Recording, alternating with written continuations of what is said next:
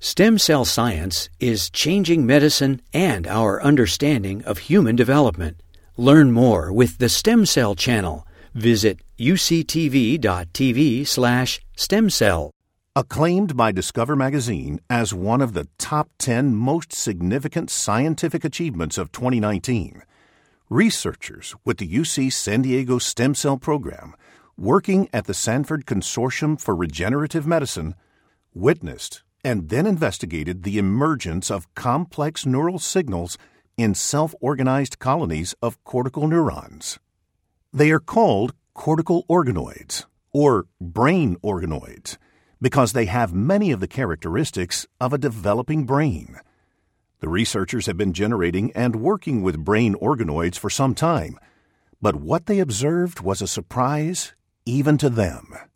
My lab has been working with uh, brain organoids for a while now, and they mimic uh, human development at the molecular level as well as the cellular level. The organization of the cells resemble some of the organizations that we see during development. As these organoids mature, we can identify different cortical layers being formed. We have been measuring the activity of uh, neuronal networks by uh, using multi electrode arrays or MEAs after about four to six months of culturing these organoids, Priscilla and Cleber from my lab, they came to me and said, we have a big surprise. The whole well was synchronized and there was like a lot of activity going on. We were never able to see so high levels of activity, so we were just very surprised. So it was um, a very unexpected result. So that what motivated us to further investigate uh, what was going on. The researchers performed single cell analyses on the organoids, looking at gene expression in nearly 20,000 cells to confirm the cell types necessary to make a functioning network.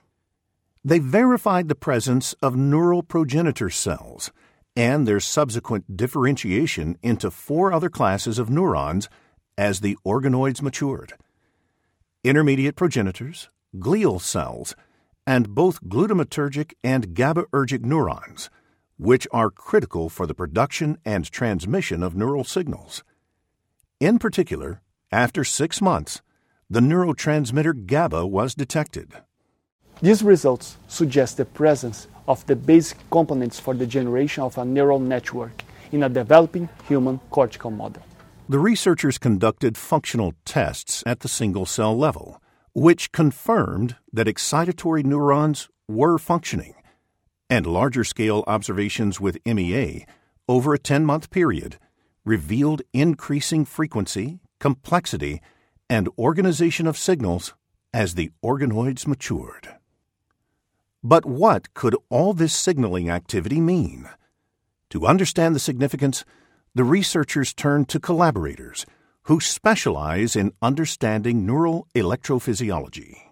So that's when we turned uh, our collaborators uh, in the uh, Voytek lab. This is Brad Voytek at uh, Cognitive Neurosciences here at UCSD.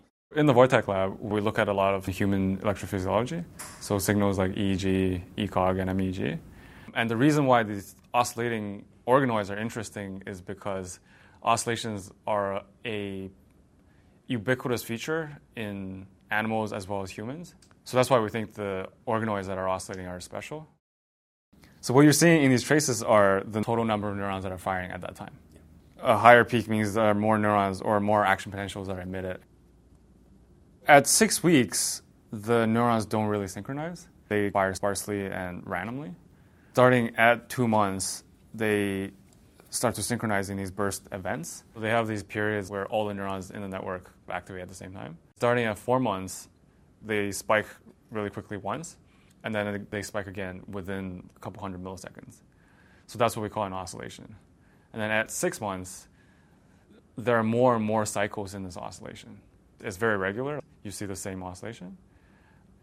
But at eight months, the trajectories become less stereotypical.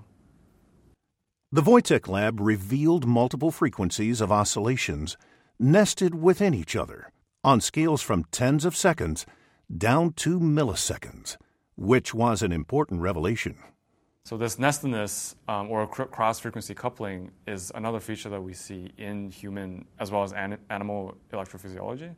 With the oscillations exhibiting known characteristics of neural signaling, the researchers went a step further in their investigation. If we have that much activity, it is possible that these networks will generate brain waves similar to the ones captured by EEGs. To investigate this, they developed a model from existing data to which they could compare the organoid signals. So we were able to find this clinical data set actually of preterm uh, infant EEG data. And so this model is basically saying if we just trained a very simple machine learning model on the baby's EEG features to predict how old the babies are, can we then use that to predict directly using the organoids features how old the organoids are? While on the surface, the EEG data and the MEA data look wildly different, the researchers looked closely at agnostic characteristics that both data sets shared, namely, duration of an oscillation event and the interval between the events. The model was trained using data recorded from actual neonates, aged from 25 to 38 weeks. What did the model reveal? In the time span where the model hasn't seen the EEG data, so before 25 weeks, it predicted really poorly for the organoids. Whereas starting from about 25 weeks, the prediction became a lot more correlated with the actual developmental time of the organoids. Therefore, from the model's perspective, there are similar features in the EEG data from the preterm babies, which it has seen, compared to the organoid data, which it hasn't.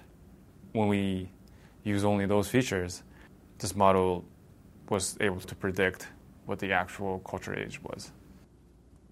It might suggest that we can use them as models of neurodevelopment, for example, or patient specific models to test out drugs or disease interventions. This is one of many things that makes this discovery so significant. It holds the promise of changing the future of neuroscience while improving the human condition. They are an attractive model to start exploring these early stages of human development.